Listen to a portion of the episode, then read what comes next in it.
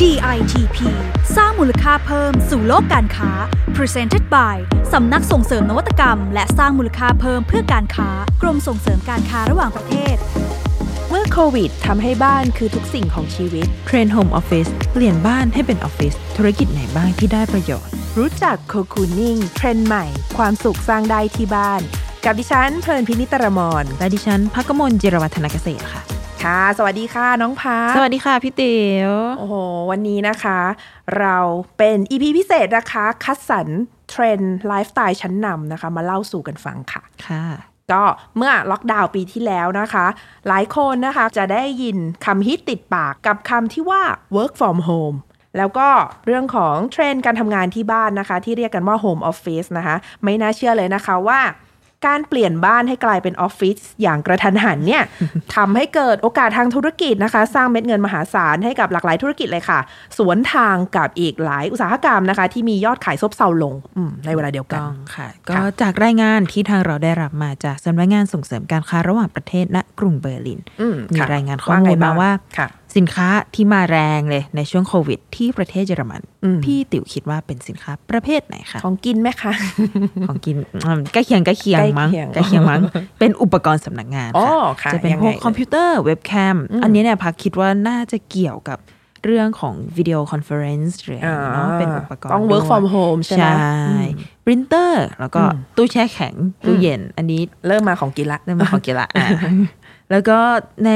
ช่วงเดือนมกราถึงพฤษภาเนี่ยขยายตัวเพิ่มถึงร้อยละสี่เลย อืม แล้วก็ไม่ใช่แค่เฉพาะฝั่งยุโรป ข้อมูลร้านค้าปลีกจำนวน4ี่แสนร้านค้าทั่วโลก อืม แต่ไม่รวมอเมริกาเหนือนะ ค่ะ ก็แสดงผลแบบเดียวกันค่ะว่าทั้งแถบเอเชียและอเมริกาใต้ ก็มีความต้องการสินค้าจำพวก PC โน้ตบุ๊กและอุปกรณ์สำนักงานมากขึ้นอย่างเห็นได้ชัด มันน่าจะเป็นเกี่ยวกับเทรนด์ work from home เลยค่ะ ใช่ค่ะ ก็เรียกได้ว่าเห็นจริง ๆนะคะ แม้แต่ในประเทศไทยเรานะคะ บางสินค้าขาดตลาด อย่างเมื่อกี้ อ่า เพิ่งเพิ่งได้ฟังจากทางพี่ยอดเขาบอกว่า ค่ะ ลูกต้องเรียนเออออนไลน์ ไปหาซื้อคอมพิวเตอร์เพิ่มก็ไม่ มี คนขายบอกขาดตลาด ก็เรียกว่าเป็นกระแสที่ระดับโลกแล้วก็รวมมาถึงประเทศไทยเราด้วยนะคะ แม้ว่าผู้บริโภคนะคะ เขาต้องมีการปรับพฤติกรรมนะคะ ก็คือเรียกว่าต้องอยู่บ้านเพิ่มขึ้นนั่นแหละ ค่ะ ไม่ใช่แค่เทรนด์โฮมออฟฟิศนะคะ หรือว่าพวกสินค้าอิเล็กทรอนิกส์ต่างๆ ที่ได้รับความนิยมนะคะ หลายคนนะคะ พอต้องใช้เวลาอยู่กับบ้านมากขึ้น เริ่มมองเห็นเอ๊ะทำไมบ้านเรามันไม่มีไอ้นั่นทำไมบ้านเราไม่มี พออยู่ ไอ้นี่ อยู่ อ่ะ นานๆ ก็เริ่มเห็น เริ่ ชัด ม เจ ใช่ นอ่าน นะคะก็เลยมีเทรนด์ใหม่ค่ะ ที่มาแรงมากนะคะ รีพอร์ตบอกมาว่าที่เยอรมันนะคะ เกิดเทรนด์ใหม่ที่เรียกว่า cocooning ค่ะ หรือการสร้างความสำราญภายในบ้านนั่นเองอ่า cocooning นี่ก็น่าจะเป็นเหมือนกับอะไรดีเหมือนดักแด้นะ เนาะรังไหม ความรู้สึก ดัแด้ เหมือนกับว่าอบอุ่นมีสเปซ ครับผม ของเราเอง ค่ะ อ่ะค่ะ ก็อันนี้นี่พักมีรายงานมา รายงานอีกอะ ค่ะ จากผู้บริหารสมาคมอุตสาหกรรมเครื่องเรือนเยอรมนีนาย อืม ยานเคร์ต pronunciation ผิดขออภัยนะคะ ค่ะ เล่าว่าเริ่มรู้สึกมาได้หลายปีละว่า ผู้คนเริ่มกลับมาให้ความสำคัญกับที่อยู่อาศัยมากขึ้น อืม ไม่ว่าจะเพื่อผ่อนคลายหรือว่าเพื่อหลีกหนีจากความเป็นจริงที่โหดร้าย อืม โดยเหตุผลหลักที่ทำให้โคคูนิ่งกันมากขึ้นเนี่ย ก็เพราะว่าการที่คนเราใช้ชีวิตกันในสังคมน้อยลง แล้วก็ในขณะที่เราเนี่ยให้ความสำคัญในเรื่องของการรวมกันอยู่บ้านทำอาหารด้วยกัน อืม รับประทานอาหารด้วยกันนัดมาเล่นเกมที่บ้านเพิ่มมากขึ้น ค่ะ คือคนจำนวนมากเนี่ยได้ใช้เวลาในช่วงล็อกดาวน์ให้เกิดประโยชน์ด้วย ค่ะ นอกจากใช้เวลาอยู่ด้วยกันกับคนที่เรารักเนาะคนในครอบ ครอบ คครัวรัว เรา อืม แล้วก็อ่ะพออยู่บ้านไปนานๆเริ่มเห็นละอ่ะไอ้นันแตก ขาด ไอ้นี่ อืม สีลอกสีหลุด ก็เป็นเอาเวลามาซ่อมแซมที่อยู่อาศัย แล้วก็หาซื้อเครื่องเรือนใหม่ ๆ ก็เขาก็คาดว่าเทรนโคคูนิงเนี่ย น่าจะคงอยู่ไปอีก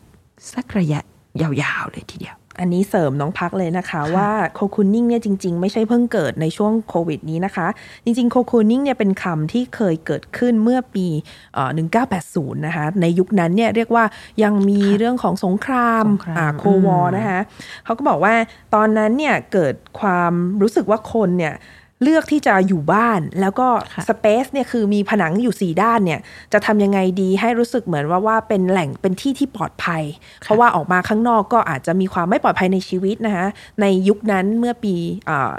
อ1980 เนี่ย พอมาในยุคนี้เนี่ยโคโคนิ่งกลับมาอีกครั้งค่ะ แต่ว่าในคอนเท็กซ์ที่เป็นสถานการณ์โควิด ก็คืองดการออกมาใช้ชีวิตข้างนอก ก็เลยกลายเป็นว่าอ่านักการตลาดเนี่ยนะคะเขาก็เลยมองว่าโคคูนิ่งเนี่ยกำลังเข้ากับยุคสมัยในตอนนี้นะคะ แล้วก็เป็นวอร์ดิ้งที่เป็นกระแสในตลาดเยอรมันนะคะ ซึ่งคำนี้โคคูนิ่งนี่หลายคนอาจจะมองว่าเออมันเหมือนโคซี่ไหมหรือมันเหมือนฮุกก้าของเดนมาร์กหรือเปล่า จริงๆเออคอของมันเนี่ยก็คือเรื่องเดียวกันเลยค่ะ คือการแสวงหาความสุขนะคะ แล้วก็การปรับทัศนียภาพสเปซเนี่ยของเราเนี่ยให้ดีขึ้นอบอุ่นปลอดภัยนะคะ ทีนี้มีประเด็นเสริมแลกเปลี่ยนให้น้องพักฟังสักนิดหนึ่งว่า และไอโคคูนิ่งเนี่ยมันจะถูก implement ออกมาเป็นสินค้าหรือบริการอะไรยังไงบ้างนะคะ มันก็มีตั้งแต่ว่าอยากที่จะปรับปรุงนะคะ พื้นที่แบบอย่างเช่นเป็นชุด DIY อันนี้ก็อาจจะเป็นโอกาสให้เราอ่าเปลี่ยนแปลงนิดๆทาสีใหม่หรืออะไร หรือแม้แต่การเพิ่มไอเทมบางไอเทมที่ทำให้รู้สึกเอ่ออบอุ่นสบายอย่างเช่น หมอนอิง อ่าที่มี t e x t อร์ที่นุ่มหน้ากอดอะไรอย่างเงี้ยค่ะ มันเป็นเหตุผลทางจิตวิทยาด้วยนะคะ ที่ทำให้รู้สึกว่าเออ กลัวแล้วก็ต้องการความอบอุ่นอย่างเงี้ยนะคะ บางครั้งการเพิ่มแสงไฟหรือแสงธรรมชาติเข้ามาในสเปซของเราเนี่ย ก็เป็นอีกเคล็ดลับหนึ่งที่ทำให้เกิดบรรยากาศโคคูนิ่ง ต้นไม้ ที่บ้าน นี่ ได้ เกี่ยว อ่า ไหมคะพี่ติ๋ม ใช่เลยค่ะ หรือการเพิ่มพื้นที่สีเขียวเข้ามาในบ้านเนี่ย เพราะฉะนั้นถ้าเราเนี่ยเป็นผู้ประกอบการ เราก็ต้องถามตัวเราเนาะว่าสินค้าเราเนี่ย สามารถไปกับกระแสของเทรนด์โคคูนิ่งได้ไหม เพราะสุดท้ายเนี่ยนะคะก็คือเป็นความต้องการลึกๆของผู้บริโภคนั่นแหละที่ เอ้ยมองหาข้าวของที่จะมาเติมเต็มทำให้เรารู้สึกดีเป็น feel good อบ product อุ่นปลอดภัย ใช่ รวมไปถึงการเพิ่มกลิ่นหอมนะคะชุดเครื่องหอมอะไรต่างๆ เพื่อสร้างบรรยากาศที่น่ารื่นรมอะไรอย่างเงี้ยอ่ะอันนี้เป็นต้นนะคะของการถอดรหัสโคคูนิ่งออกมาเป็นสินค้าและบริการอ่ะ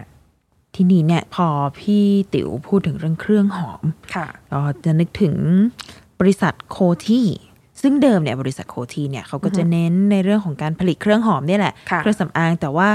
พอเทรนด์โคคูนิ่งหรืออะไรอย่างนี้เข้ามา อืม ผู้คนเริ่มให้การสนใจเกี่ยวกับเรื่องการดูแลตัวเองมากขึ้นด้วยเหมือนกันนะ เขาก็เลยมีการปรับปรุงพอร์ตโฟลิโอของตัวเอง อ๋อมันเป็นสินค้าเดิม ใช่ ทำหลาย เดิ อ ม ย่าง แบบออริจินเครื่องสำอางเครื่องหอม ค่ะ ตอนนี้เริ่ม add on สินค้าบำรุงผิวเพิ่มขึ้นมาแล้วเหมือนกัน แต่ทีเนี้ยมันก็เป็นคำถามเหมือนกันนะว่า แต่ว่าเราออกไปนอกบ้านเราก็ใส่หน้ากาก อยู่ ค่ะ บ้านเราก็ไม่ได้ใส่หน้ากาก พอออกออกนอกบ้านไปใส่หน้ากากเนาะอยู่บ้านก็ไม่มีใครเห็นเราจะแต่งหน้ากันทำไมวะ ใช่ ไหมก็อาจจะลดค่าใช้จ่ายในบางอย่างลงอ่ะแต่มาเพิ่มในบางอย่างที่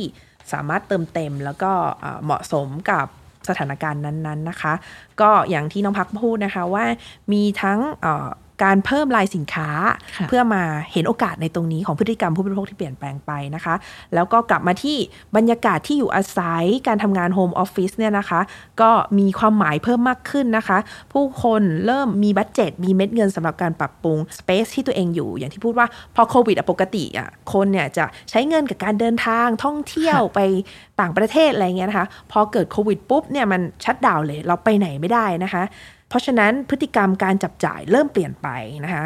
เขาเริ่มมาให้ความสำคัญกับการปรับเอ่อทัศนียภาพ หาเฟอร์นิเจอร์ใหม่ๆ เครื่องเรือนใหม่ๆนะคะ หรือหลายคนต้อง work from home อย่างเงี้ยก็จะโอ๊ยเริ่มลงทุนกับเก้าอี้นั่ง เก้าอี้ ที่ นั่ง ให้นั่ง อ่า สบายไม่ปวดหลังนะคะบางคนปกติใช้เงินกับ Luxury กับเรื่องอื่นๆ กับไลฟ์สไตล์ตอนนี้หันมาลงทุนกับเก้าอี้ อืม เก้าอี้สักตัวที่ทำให้เราอ่ามี ergonomics หรืออะไรเงี้ยที่ทำให้เราทำงานแล้วมีประสิทธิภาพเพิ่มมากขึ้นน่ะจะเห็นได้ว่าพฤติกรรม spending เนี่ยจะเปลี่ยนไป มีการให้ value กับเข้าวของที่เปลี่ยนไปอะนะคะอ่าแล้วก็นอกจากนี้นะคะก็คือผู้ประกอบการเนี่ยก็อ่าต้องหาโอกาสตรงเนี้ยนะคะเพื่อจะ deliver สินค้าและบริการที่สามารถตอบโจทย์นะคะเพราะว่า ผู้คนเนี่ยเชื่อได้เลยว่ายังคงมองหานะคะ ความบันเทิงความผ่อนคลายในบ้านของตนเองนะคะ เพื่อมาทดแทนกับการเอาตัวออกไปอยู่ข้างนอกนะคะ ไม่ว่าจะเป็นเรื่องของความรู้สึกที่รู้สึกว่า เอ้ยกลัวไวรัส ไม่อยากเจ็บป่วยนะคะทำตัวเองยังไงให้แข็งแรงเสมอ ค่ะ เขาอาจจะลงทุนกับเรื่องของการมีเอ่ออุปกรณ์ออกกำลังกายอยู่ที่บ้านอ่ามีลู่วิ่งเป็นของตัวเองอะไรอย่างเงี้ยนะคะ ก็เรียกว่าพฤติกรรม spending เนี่ยเปลี่ยนไปหมดเลย เราต้องตามให้ทันกับกระแสนี้ แล้วก็ลอง implement มาดูว่าจะเป็นประโยชน์กับธุรกิจของเรายังไงนะคะ อันนี้เป็นเหมือนโอกาสเนาะขอ ค่ะ งผู้ประกอบการ ขายของดีกว่า อ่า ขย มี ข โครงการ ขยข อะไรบ้าง โครงการไอเดียแหละ พัฒนาศักยภาพแบรนด์รุ่นใหม่ ปีนี้ปีที่เท่าไหร่นะคะ ปีที่สี่ โอ้ปีที่ เย้ สี่แล้วสุดยอด ขอ ค่ะ งพักรับมรดกพี่ติ๋ว ต่อเนี่ย ไฮไลท์เป็นยังไงบ้าง ไฮไล อ่ะเาให้ ท์ ฟังห ไฮ น่อย ไลท์จริง ๆ ไฮไลท์ปีเนี้ยพัก เน้นเรื่องแบรนดิ้งเหมือนเดิมค่ะ แต่ ค่ะ ว่าจะเป็นแบรนดิ้งในโลก new normal อ่า โอ้ยจริง ๆ แอบเบื่อคำนี้นะ เออแต่ New ยังไง normal ก็ แต่ยังไงมันเอ้ยมัน ยัง ก็ ต้อง new อยู่แหละ normal อ่า ค่ะก็เสริมสร้างแบรนดิ้งทำธุรกิจในสถานการณ์ยุค อือฮึ new normal ค่ะ เราก็จะมี lab หลัก ๆ 3 lab อืม ก็คือ food lab อืม lifestyle lab แล้วก็ health and wellness lab อืม เนาะก็โครงการเราน่าจะเปิดรับสมัครในช่วงเดือนพฤษภามิถุนา ค่ะเสริมน้องพักนะคะอย่างคอนเทนต์ที่เราเล่าให้ฟังในช่วงเริ่มต้นเนยคะเรื่องของอินไซต์คอน sumer ทัศนคติความคิดของผู้บริโภคเปลี่ยนแปลงไปเนี่ยอย่างถ้าคุณน่ะคือผู้ประกอบการที่อยู่ในกลุ่มสินค้าไลฟ์สไตล์หรือ Health and Wellness Lab เนี่ยเรียกว่าได้ประโยชน์เต็ม ๆ เลยนะคะ กับบทวิเคราะห์ของโคคูนิ่ง ค่ะ ความท้าทายคือเราจะเอาเทรนด์เนี้ยมาเข้ากับสินค้าเรายังไง ทีนี้ทุกอย่างเนี่ยจะต้องมีการวางกลยุทธ์นะคะ มันไม่ใช่อยู่ๆ เอ้ยเรามีของแล้วเราอยู่ๆ อยากทำขึ้นมาอ่าเราต้องเติมเต็มกับพอร์ตโฟลิโอเดิมของเรา อย่างเช่นอ่าพื้นฐานหรือ core value ของธุรกิจเราคืออะไรอ่าแล้วโอกาสที่เข้ามาโลกที่เปลี่ยนแปลงไป เราสามารถจะเพิ่มเติมยังไงได้บ้าง โครงการ Idea Lab นะคะจะเป็นโครงการหนึ่งนะคะที่ช่วยให้ท่านเนี่ยสามารถที่จะ เรียกว่ามีกลยุทธ์ในการพัฒนาธุรกิจ พัฒนาแบรนด์ สู่สากลนะคะอย่างที่พูดว่าสิ่งที่เรามองคือถ้าถ้าท่านมองว่าธุรกิจของท่านน่ะอยากยกระดับสู่สากลเนี่ยโครงการ Idea Lab อะจะเป็นพื้นฐานที่ดีนะคะ ที่จะทำให้ท่านมีฟันดัมเบ t a ลของการทำธุรกิจ สามารถเท่าทันโลกได้ในอนาคตค่ะ เพราะฉะนั้นติดตามข่าวสารนะคะ เดือนพฤษภา พฤษภามิ มิ ถุ ถุ นา นาประมาณนี้นะคะ ประมณ ผ่านช่องทางของเรานะคะ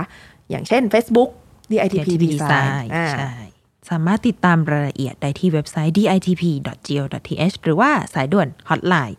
1169 นะคะ ค่ะแล้วพบกันใหม่กับประเด็นที่น่าสนใจในเรื่องของงานออกแบบนวัตกรรมและธุรกิจใน EP หน้าสำหรับวันนี้นะคะ ดิฉันเพลินพินิตรมรและ พักกมลจีรวัฒนเกษตรค่ะ ต้องขอลาทุกท่านไปก่อน พบกันใหม่ EP หน้าค่ะ สวัสดี ขอบณ ค่ะ สวัสดีค่ะ